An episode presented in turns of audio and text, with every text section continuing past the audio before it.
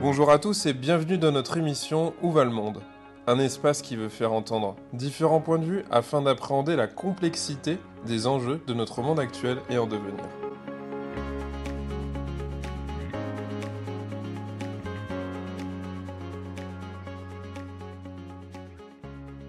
Dervieux, bonjour. Bonjour, on vous, reçoit, on vous reçoit aujourd'hui pour l'émission Où va le monde et vous nous recevez en tout cas à la Cour d'appel de Paris aujourd'hui. Euh, on va vous poser quelques questions un petit peu sur euh, les réalités actuelles du système judiciaire français et puis euh, un petit peu la trajectoire pour notre pays. Pour commencer, je vais vous laisser vous présenter aux auditeurs. Je m'appelle Valérie Dervieux, je suis magistrat depuis l'âge de 24 ans, j'en ai 57, donc ça commence à faire longtemps. J'ai exercé à peu près toutes les fonctions de la première instance, juge des enfants, juge des affaires familiales, juge de l'application des peines, juge civil, juge pénal, président de chambre, parquet, détachement, secrétaire général. Euh, voilà, donc euh, j'ai une vision un petit peu transversale euh, de la justice, de vue de l'intérieur et des différentes fonctions qui peuvent y être exercées. Je suis actuellement présidente d'une chambre de l'instruction à la Cour d'appel de Paris j'ai également des activités syndicales puisque je suis déléguée régionale pour la Cour d'appel de Paris du syndicat Unité Magistrat SMM FO. J'ai également des activités d'enseignement à l'Université Paris 1, un petit peu à Nanterre. J'interviens ponctuellement à l'École nationale de la magistrature. Et j'écris des articles sur des thématiques professionnelles euh, qui, me, qui, concernent, qui concernent mes activités euh, actuelles. Euh, j'ai toujours, enfin j'ai depuis longtemps eu des activités syndicales, pas forcément dans le même syndicat d'ailleurs, ou des activités d'enseignement, parce que je considère que c'est important de partager. Justement, et c'est d'ailleurs pour ça que j'ai accepté votre invitation, c'est-à-dire que là, il, me paraît important de faire connaître l'institution judiciaire de l'intérieur, comment on travaille, qu'est-ce qui s'y passe, et puis aussi d'évaluer les enjeux. L'échange avec les plus jeunes, avec les étudiants, avec les futurs collègues, permet aussi euh, d'avoir une vision euh, différente euh, des choses. Et puis vous m'avez l'air d'être assez bien placé. J'aurais pu vous demander ce que vous n'avez pas fait. Finalement, ça a été plus court. Vous avez fait beaucoup de choses, mais c'est très bien. Ça vous donne plusieurs points de vue. Et, c'est vrai que dans l'actualité, on entend beaucoup parler du système judiciaire. il est même assez délicat de relever des éléments qui ont l'air d'aller bien. En même temps, toutes les professions ont l'air d'être en difficulté, mais ça semble aussi toucher euh, votre milieu. Donc ma première question, est un petit peu de connaître l'état des lieux euh, du système judiciaire français, euh, parce que depuis quelques... Il suffit de s'arrêter sur les dernières semaines, on parle des expertises, des jurés d'assises, la disparition des greffiers que j'ai pu noter dans différents articles, les juges qui sont de plus en plus multitâches, euh, voilà, ça tombe de partout. Euh, et plutôt que de euh, vouloir faire un, état des lieux moi-même, j'aimerais que vous puissiez nous dire ce qu'il en est en 2023, on en est où en fait? Alors ce qui est très particulier avec la justice, c'est que la justice intéresse beaucoup. Il n'y a pas un jour où j'ouvre la télé, je vois les chaînes d'information en continu, les faits divers, les faits de société, que fait la justice, pourquoi elle fait ça, pourquoi elle ne fait pas ça. donc elle intéresse beaucoup, elle est très méconnue. Donc on est toujours euh, dans un, mécanisme un petit peu contradictoire où on dit beaucoup de choses et son contraire. Euh, les magistrats ont l'habitude de dire qu'ils sont soumis à des injonctions contradictoires. Et la manière dont on traite la justice dans les médias est également assez contradictoire. La manière aussi dont les politiques parlent de la justice est assez contradictoire, puisqu'on va reprocher en même temps euh, aux juges ou à la justice d'être euh, laxiste, d'être trop sévère, d'être trop lent, d'être trop rapide, d'être trop à gauche, d'être trop à droite, d'être trop dans une tour d'ivoire, c'est-à-dire trop retiré du monde. Et en fait, c'est lié à une méconnaissance et du fonctionnement de la justice et du fonctionnement euh, et de la teneur des lois qui sont votées. Je vous donne un, seul exemple euh, à propos de la prison, puisque c'est un sujet qui vient de manière récurrente on dit toujours oui, il est condamné à cette peine, il fait jamais toute sa peine, que font les juges, pourquoi il est lâche, pourquoi il est dehors tout simplement, alors que quand même le principe c'est la liberté. Et c'est parce qu'on ignore que euh, le législateur impose aux juges d'abord de ne pas mettre en prison de mettre le moins possible en prison et quand une personne est en prison, de la relâcher le plus rapidement possible au travers d'aménagements. Donc euh, c'est vrai que la, passion qu'on a pour la justice euh, est un peu une, passion qu'on a pour quelque chose que, qui fait peur. C'est-à-dire que de loin ça va, de près on n'aime pas trop, on n'aimerait pas être concerné. Quand on rentre dans un palais, on n'est pas très rassuré. Mmh et, euh, qui, fait peur. Mais euh, comme on ne sait pas trop pourquoi, on critique, euh, les critiques viennent de toutes parts et sont toujours bah, difficiles, difficiles, à, difficiles à, contrer puisqu'elles sont, comme je vous l'ai dit tout à l'heure, contradictoires. Alors comment ça va la justice?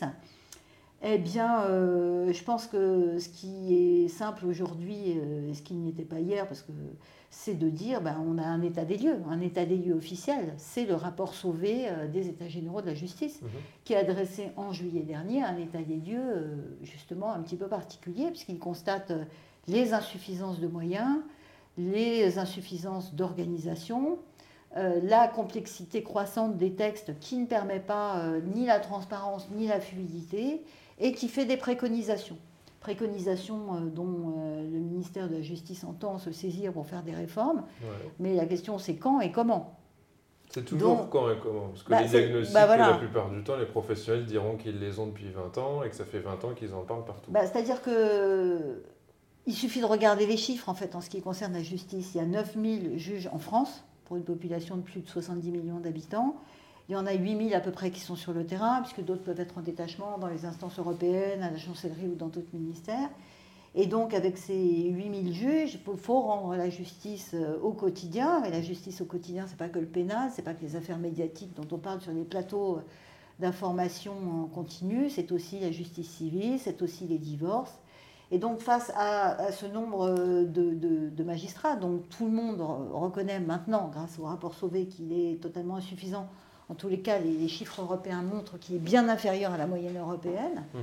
eh ben, on doit faire face. On doit faire face à des lois qui, nous, qui demandent aux juges, justement, euh, aux magistrats, le magistrat c'est le juge du parquet et le juge du siège, hein, d'être partout. C'est-à-dire euh, de faire de la politique de la ville, de faire de la prévention, euh, de sortir de son bureau ou de son tribunal ou de sa tour d'ivoire pour aller rencontrer les gens, de, de, comprendre ce qui se passe dans les hôpitaux, ce qui se passe. Et, euh, mais ils doivent aussi être en juridiction, ils doivent aussi traiter les dossiers, les piles de dossiers, ils doivent aussi aller dans les commissariats. Et en fait, ce qui est particulier, c'est que hum, on, reproche donc au juge d'être enfermé dans sa tire d'ivoire et on lui demande de sortir beaucoup, mais comme il n'est pas très nombreux, si j'ose dire, il ne peut pas tout faire. on leur doit faire des beaucoup et c'est drôle parce que vous avez dit tour d'ivoire à deux, trois reprises et puis ce que vous disiez tout à l'heure me faisait penser aux parents. Mm. C'est-à-dire un coup trop laxiste, un coup trop dur, et donc euh, on y projetterait plein de choses. Vous êtes un bon client peut-être pour d'une certaine manière, euh, c'est toujours de la faute des juges, alors c'est peut-être ça que je suis en train bah, de dire. Bah, en fait c'est ça, c'est toujours de la faute des juges. Alors, ça, enfin je ne devrais pas dire ça, mais quand, quand, je regarde des émissions à la télé ou des chaînes d'information, euh, même si les critiques ont un peu diminué depuis le rapport Sauvé, parce qu'on s'est rendu compte que vu l'état des lieux, c'était difficile de faire tout bien comme tout le monde voudrait, c'est toujours de la faute aux juges en fait. S'il y a des problèmes de violence, c'est de la faute au juge. S'il y a des problèmes d'éducation, c'est de la faute au juge. C'est comme si le juge euh, incarnait finalement euh, le dernier rempart contre tout. Euh, alors que en fait, la justice ne peut fonctionner qu'en interaction avec les autres facettes de la société, que ce soit l'éducation, la santé, la police. il faut l'application des décisions, tout simplement. Il ne suffit pas de dire comme un politique quelque chose, il faut après. Bah, C'est-à-dire que, le, le yaka faucon, euh, ça ne marche pas trop. Donc, euh, on a l'habitude aussi, parce que moi je suis au pénal, donc de parler de la chaîne pénale qui partirait des lois pour passer par les policiers et les gendarmes et aboutir au juge et se transformer ensuite en exécution de la prison et puis permettre la prévention de la récidive. Mais la chaîne pénale euh, est, à mon avis, euh, une fausse image, parce que le juge n'est pas là pour faire fonctionner une chaîne qui partirait euh, d'un fait ou, présumé ou réel, mais il est là pour dire à un moment donné, je suis le garant de la démocratie, je suis le garant de l'application des principes généraux du droit et des textes, et je ne suis pas forcément d'accord avec une application automatique d'une chaîne pénale qui fonctionnerait jusqu'à la prison. Donc on a la justice, c'est en même temps un service public, comme, euh, comme la santé, hein, avec euh, des règles et des gens pour le faire fonctionner, Mhm. et une autorité. L'autorité judiciaire, c'est celle qui, euh, par son existence et par l'équilibre qu'elle suscite avec les autres pouvoirs, l'exécutif et le législatif, est garante de la démocratie. L'autorité judiciaire ne peut donc pas faire partie d'une chaîne, Mhm. mais le service public peut. Donc il faut distinguer entre l'administration, c'est-à-dire comment fonctionne le machin, et l'autorité judiciaire, c'est comment on dit l'application de la loi dans une situation particulière. Je peux vous donner euh, un autre exemple. Ouais. Il y a une loi en ce moment euh, qui dit, euh, voilà, quand il y a une personne qui est présumée avoir euh, commis euh, des agressions sexuelles sur son enfant ou avoir été violent envers sa, sa femme, bah, il faut lui retirer l'autorité parentale. Et pas de manière automatique, par contre. Alors voilà, justement, c'est ça. C'est-à-dire que euh, les, les solutions loi, automatiques, Vous allez m'éclairer c'est- là-dessus. les solutions automatiques, c'est pas possible parce que c'est contraire à la Constitution. On est d'accord. Parce que c'est contraire au principe de l'individualisation de la peine. parce que même Ouais. des professionnels et des organisations parlent de ça. Ouais. Et j'avais cet argument en tête, mais sauf que je suis pas à votre place et je me suis dit que peut-être je me trompais. Mais donc c'est bien de vous Bah, c'est ça. bien En fait, On va pas pouvoir automatiser Il ne peut ça. pas y avoir de peine automatique parce que c'est contraire à la Constitution, c'est contraire aux principes généraux du droit, c'est contraire à la CEDH, c'est contraire à la Vous êtes en train de dire que les choses sont plus compliquées que- qu'il n'y paraît. Bah, c'est- un peu, euh, si j'ai bien écouté les émissions que vous avez déjà, Ouais. euh, les podcasts que vous avez déjà euh, enregistrés, c'est un peu ce que vous dites. C'est-à-dire que la simplicité n'est pas de ce monde. Et heureusement, ça, ça, ça serait fatalement ennuyeux. C'est pas le chat euh, GPT qui va nous faire nos arrêts, et c'est pas non plus l'intelligence artificielle qui va venir euh, plaider à l'audience euh, des situations humaines. La complexité de l'humain et la complexité des sociétés fait qu'à un moment donné, il doit y avoir des gens, des sensibilités, des intelligences et des textes qui s'appliquent à une personne. Ouais, D'autant que c'est complètement paradoxal parce que automatiser les choses va à l'encontre de tout ce qu'on demande perpétuellement, à savoir euh, avoir un traitement singulier et sur mesure pour chaque situation. Donc, euh, Et ça- humain. Ça n'aura aucun sens de dire en même temps qu'on veut le, le- le systématiser. Bon. Donc euh, je ne sais pas vraiment parce que j'ai répondu à la question. Donc l'état des lieux, l'état des lieux de la justice, c'est un état des lieux qui est officialisé par le rapport Sauvé des États généraux de la justice, qui est très intéressant et que j'engage tout le monde à lire de manière synthétique. Bien Ouais. évidemment, il y a des conclusions. Et c'est en même temps euh, un état des lieux euh, qui, qui ressort d'une image qui est forcément tronquée parce que on est, euh, on est gavé d'images sur la justice et d'émissions sur la justice dites par des gens qui connaissent plus ou moins, et, euh, et on n'a pas euh, forcément euh, la réalité du comment ça marche. Hmm. Justement, par rapport au rapport Sauvé, une question me vient. Vous avez, vous avez prononcé le mot Europe. Par Ouais. rapport à l'Europe, la France, elle se situe où alors? Dans la moyenne, un peu à la traîne, un peu en avance sur certains Alors en fait, euh, j'en- j'engage vos auditeurs, nos Ouais. auditeurs, à aller voir le site de la CEPEJ, qui est le site de la Commission européenne pour la justice, qui fait des comparaisons dans tous les domaines. Donc il y a des statistiques, il y a des schémas, etc. Et donc la France, alors j'ai pas les chiffres en tête, mais elle est euh, dans la, dans la, dans la, dans la, queue, dans la queue du classement en ce qui concerne le nombre de juges D'accord. et en ce qui concerne aussi euh, la lenteur. Encore alors? Ah non, la lenteur, on est plutôt bien placé. La rapidité, on est mal placé. Je vous dis encore parce que Et ça- le budget aussi, on est, on est très très mal placé en budget, on est deux fois moins que les Allemands. Donc il n'y a pas beaucoup de sous non plus qu'ils ont mis dans la justice. Mais ça me fait penser à l'émission que j'ai pu faire sur le système de soins. Et en Mhm. fait, je me dis que vous avez les mêmes problèmes. alors. En fait, on compare souvent euh, la santé avec la justice euh, quand on pense euh, aux moyens qui sont mis en œuvre, aux charges et à la place de ces deux institutions, à la place de ces deux services publics dans la vie des Français. Mhm. Bien évidemment qu'il y a un besoin de santé et bien évidemment qu'il y a un besoin de justice, que ce soit euh, la justice civile, la justice prud'homale ou la justice pénale. Mais il y a quand même une grande, grande, grande différence entre les deux administrations, c'est que personne ne critique les médecins et les infirmiers, personne. Tout le monde leur rend hommage, on les applaudit euh, pendant le Covid, etc. Tandis que les, les, Donc à 20h, les juges... on va applaudir les juges ce soir. Bah, c'est- voilà, c'est ça. Je- on va Moi, lancer un mouvement. Franchement, euh, Maximilien, moi, pendant le Covid, On va faire un hashtag applaudis ton juge. Voilà. Exactement. Pendant, pendant le Covid, euh, à la Chambre de l'instruction euh, de Paris, parce que là, mais pas que, on était tous là. Mmh. Alors, c'était bien parce que moi, j'ai pas du tout été confinée. hein. Il y a plein de collègues qui n'ont pas été confinés. C'était plutôt sympa de se balader à Paris en vélo, il n'y avait personne. Et moi, je me, je, je me déplace en vélo plutôt qu'en métro. Mais on n'a eu aucun remerciement. Et dans les remerciements des politiques sur ceux qui ont fait l'essentiel, c'est-à-dire bah, les gens qui tenaient les boutiques, les, magasins, les gens qui, les personnels de, ménage, de nettoyage, les personnels de santé, ils étaient là, ils étaient sur place. Et bien évidemment, en plus, les personnels de santé, ils ont quand même été face aux, pathologies, aux malades, etc. Et nous, on était de permanence, en permanence, parce que les demandes de mise en liberté, bien évidemment, étaient encore plus nombreuses, et ça fait partie d'une de, des compétences de la Chambre d'instruction. Et euh, on n'était pas confinés, on était là. Mais euh, personne n'a pensé euh, à dire merci aux avocats qui étaient de perme, merci aux greffiers qui étaient de perme, merci aux juges qui étaient de perme. Ben, je lance un message. Ce sera entendu, on va, on va, voter pour un hashtag pour la rentrée. Voilà, c'est sympa, un hashtag balance ton juge, mais un hashtag... applaudis ton juge. Applaudis ton juge, exactement. Alors j'ai une question, on parle de déconnexion de l'exécutif et du judiciaire, et depuis un moment, j'ai même envie de dire, j'ai toujours entendu parler de ça. Est-ce que vous pensez qu'un jour ça sera vraiment possible ou est-ce que c'est un vœu pieux? Alors, en fait, euh, une fois de plus, je vais vous dire, c'est pas si simple. Il y a deux choses. Ben, j'attends une réponse d'expert, justement.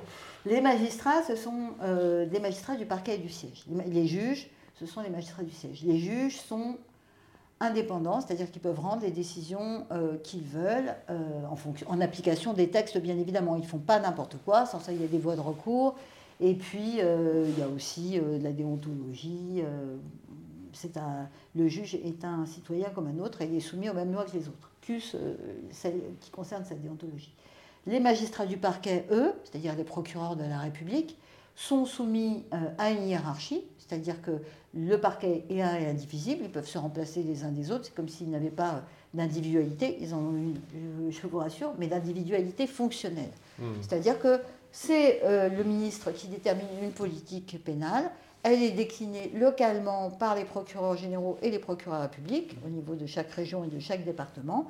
Et ensuite, on doit la suivre. Bien évidemment que euh, le procureur public, le substitut, euh, a son input, c'est-à-dire qu'il va donner son avis, il va faire, mais ça s'inscrit dans une politique pénale. Donc la question c'est, est-ce qu'on doit donner plus d'indépendance aux procureurs de la République mhm. qui requièrent au nom de la loi, qui poursuivent, qui sont une partie au procès, mais pas n'importe quelle partie Ou est-ce qu'ils doivent être indépendants ou est-ce qu'ils doivent être liés par cette hiérarchie et tenus à une politique pénale? Donc, euh, ça pourrait être, c'est logique de penser que la politique pénale qui est définie par le gouvernement, mise en œuvre localement, eh ben, elle soit appliquée, non pas de la même manière partout, mais appliquée de manière sensée en fonction du ressort et du département et de la région, euh, dans le cadre d'une hiérarchie. Ça, c'est pas aberrant. Sans ça, on va dire, mais les procureurs de la République, d'où ils tirent une légitimité pour faire leur propre politique pénale. C'est ça. C'est un peu incohérent. Donc ça, c'est ça le sujet. C'est pas le sujet de l'indépendance des juges du siège, sujet qui également peut faire l'objet de débats au travers notamment euh, de nominations, euh, des conditions de nomination, mais c'est un autre sujet. En tous les cas, institutionnellement, il n'y a pas de problème. C'est le sujet de l'indépendance du parquet. Et pourquoi ça se pose dans ces termes-là? C'est parce que l'Europe nous dit les magistrats du parquet ne sont pas des autorités judiciaires et donc ils ne peuvent pas faire ce qu'ils, les magistrats du parquet ne peuvent pas faire ce qu'ils veulent. Et s'il y a des décisions qui doivent être prises qui portent atteinte aux libertés, ils doivent être soit autorisés, soit contrôlés par un juge du siège, juge d'instruction ou juge des libertés de la détention. Et ça, ça nécessite du temps, ça nécessite des procédures, et on, et on, a la possibilité aussi de faire appel. Donc ça rend les choses beaucoup plus complexes. Donc ce qu'on pourrait se dire... Faut-il avoir du personnel en fait? Voilà, ce qu'on pourrait se dire, c'est si on voulait que ça marche mieux, que ce soit plus fluide, peut-être qu'il faudrait donner plus d'indépendance au parquet, notamment dans les conditions de nomination, parce que pour l'instant, les conditions de nomination, elles sont à la main Hmm. Euh, de l'exécutif, enfin du ministre euh, du ministère de la Justice. Donc vous voyez que c'est pas. Voilà, donc les tenants euh, de l'indépendance disent que bah, ce serait bien d'avoir une indépendance de nomination parce que peut-être que ça rendrait les procureurs publics, ça les transformerait en autorité judiciaire au sens de la CEDH. Peut-être qu'il faudra aller plus loin, peut-être qu'il faudra avoir un procureur général de la nation, désigné dans des conditions qu'on ne connaît pas, mais en l'état, c'est pas ça. Vous avez une idée de comment ça va évoluer ou pas? Un pressentiment? Ah bah, Le politique n'a pas du tout envie euh, que les conditions de nomination du parquet soient alignées sur celles du siège. Parce que ça, ça, a été annoncé dans le programme du candidat Macron la mhm. première fois, pas, dans la, pas la deuxième fois. Et euh, ça n'a jamais été fait. Hmm. Donc, euh, c'est pas là, on en parle depuis longtemps, la réforme constitutionnelle, parce que ça nécessite une modification de la Constitution. jamais, quoi. Enfin, j'ai pas l'impression que ce soit. On n'y est pas aujourd'hui. Mais bon, après, ça se discute. D'accord. Ok. Alors, en regardant un peu l'actualité depuis quelques temps, il m'a semblé que les juges, les gendarmes, les agents de la fonction publique en général sortaient de plus en plus de leur devoir de réserve. Euh, ça rejoint un petit peu ce qu'on a commencé à se dire au début de l'interview euh, sur la question, euh, je dirais, un peu de la, souffrance que peuvent avoir certaines personnes dans, certains systèmes. J'ai l'impression qu'on s'autorise de plus en plus à prendre la parole, à dire des choses. Et d'ailleurs, il m'a semblé que ça venait humaniser un peu d'ailleurs les juges, qu'on pouvait imaginer comme euh, sans souffrance et sans limite et avec une puissance infinie. On a vu qu'ils pouvaient être en difficulté. Qu'est-ce que vous, est-ce que vous pressentez, vous, qu'on sort de plus en plus du devoir de réserve? Et ce que vous en pensez Alors, ce qui est intéressant, c'est que le Conseil, euh, le Conseil supérieur de la magistrature, qui est l'instance euh, régulatrice et l'instance disciplinaire des magistrats, a euh, a rendu récemment euh, deux décisions sur le sujet en disant que le devoir de réserve n'était pas un baillon pour les juges et qui les empêche de s'exprimer et qu'il y avait certaines limites, notamment au travers de l'expression euh, sur les réseaux sociaux. Donc, effectivement, la capacité, la possibilité de s'exprimer, notamment sur les réseaux sociaux et dans les médias, est encadrée par ce devoir de réserve. Euh, mais il faut quand même euh, bien noter que, premièrement, euh, les représentants syndicaux ont une liberté d'expression qui est plus grande que les agents, les fonctionnaires, les magistrats qui ne représentent pas de syndicats. Donc, si je pense à mon, droit de, mon devoir de réserve ou mon droit de réserve, etc., effectivement, j'ai un devoir de réserve à l'aune de cette, de cette activité syndicale, et c'est pour ça que je vous ai demandé de bien préciser euh, que j'étais euh, déléguée régionale d'un syndicat, parce qu'effectivement, ça change les choses. Et deuxièmement, en ce qui concerne les conditions de travail, euh, je ne pense pas qu'on puisse interdire à des personnes de parler de leur quotidien, de parler de la manière dont ils envisagent leur travail, de parler des RPS, des risques psychosociaux auxquels ils sont soumis, mmh.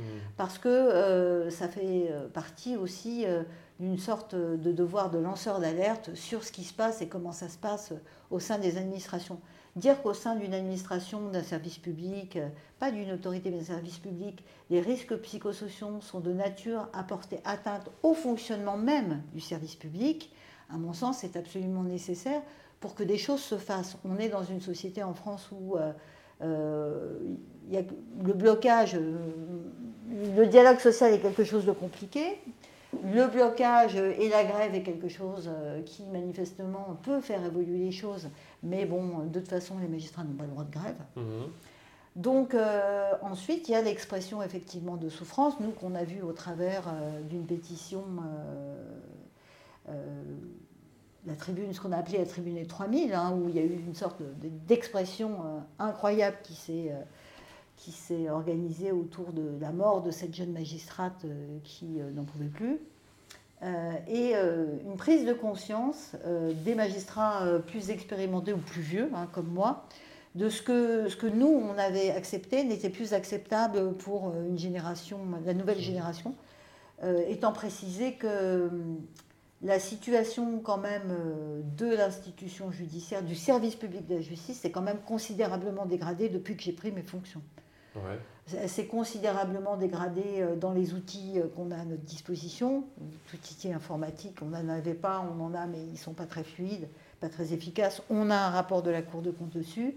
Euh, considérablement dégradé en raison de la multiplicité des tâches qu'on a, qui augmente à chaque loi sans qu'on fasse d'études d'impact, et qui fait qu'à un moment donné, on ne sait plus où donner la tête. Mhm. Et puis peut-être aussi parce que nos organisations n'ont pas évolué on est toujours avec les mêmes règles d'élection au Conseil supérieur de la magistrature, à la commission d'avancement, au même code d'organisation judiciaire sur l'organisation des commissions euh, restreintes, enfin des instances euh, d'échange.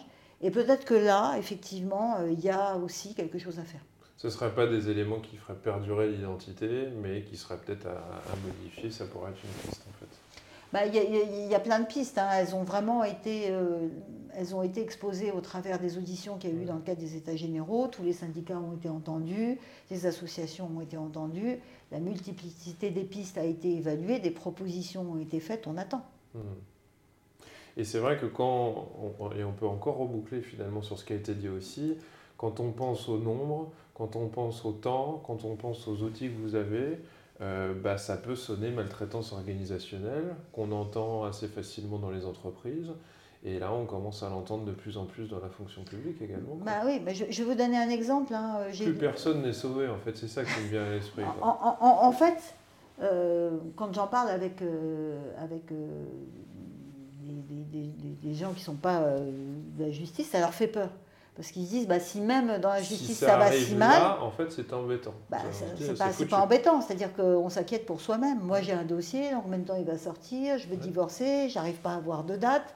Euh, j'ai déposé plainte, ça en est où bah, Il y a un côté Covid en fait. on, se dit on va passer la vague, mais en fait c'est pas le Covid. Euh, en fait le Covid a été un révélateur, beaucoup plus qu'un catalyseur. C'est-à-dire qu'un révélateur d'une situation, on s'est rendu compte que bah, on avait tout fermé. La goutte d'eau, quoi. Mais finalement, c'est pas la goutte d'eau qui fait déborder le vase, c'était que le vase était déjà rempli, quoi. Bah, C'est-à-dire que c'est la goutte d'eau qui a montré que le vase est débordait déjà. Et donc, c'était une grosse goutte d'eau quand même. Hein. Ça a montré la faiblesse des organisations, le fait qu'on ne pouvait pas considérer qu'une certaine justice était essentielle et pas le reste, puisque la justice est un besoin pour la démocratie. Euh, ça a montré aussi euh, bah, les, capacités ou les faibles capacités d'adaptation, notamment grâce à, via, des outils informatiques qui n'étaient pas très euh, organisés. Ça a montré, ça, ça, a révélé plein de choses dans, dans, beaucoup d'endroits, hein, pas que dans la justice. Oui, parce qu'on a commencé à parler de la justice en visio, etc. Exactement. on commençait à aller sur des, des comment dire, des représentations qu'on n'avait peut-être pas imaginées, d'ailleurs. Que dans les entreprises, on soit chez soi devant un ordinateur, bon, c'est une chose, mais euh, le juge également, mm. les justiciables, enfin, c'est toute une question. Donc, euh, alors, je, viens de, je viens de publier un petit article sur la visio, justement, dans Acti Juridique, donc j'en profite. Mais euh, les outils, les outils, les applicatifs qui sont mis à notre disposition dans, dans les juridictions, euh, c'est des outils euh, qui sont ni conviviaux, pour reprendre des vocabulaires qui vont bien, ni fiables, euh, ni adaptés. Donc, entre nous, on utilise un applicatif qui s'appelle WordPerfect qui bug tout le temps. On a des applicatifs qui sont anciens et qui, avec des réseaux qui sont pas, avec des tuyaux, comme on dit, qui ne sont pas suffisants. Euh, tous les jours, on a des, difficultés. On n'a pas de correspondants locaux informatiques suffisants. Ce sont des greffiers qui sont affectés là quand on en a. Mais le nombre de greffiers affectés au CLI, euh, au service informatique, n'est pas comptabilisé dans l'évaluation des greffiers dont on a besoin. Encore une fois, il faut que toute la chaîne suive. Il ne suffit pas que l'ordinateur fonctionne, il faut qu'il y ait Internet, il faut qu'il y ait un technicien, il faut qu'il y ait un logiciel, bah il faut qu'il y ait des gens qui décrochent le bah téléphone pour réparer en direct. En fait, euh, c'est le syndrome de la hotline. Quoi. Notre hotline est, cold, est cool. Nous avons une cool. Non, mais bon, voilà. Donc, c'est tout un. Tout, tout des ce sont des mécanismes qui, euh, qui nécessitent une vision. Il y a des choses qui vont bien tout de même, parce que je suis en train de, euh, de me dire que.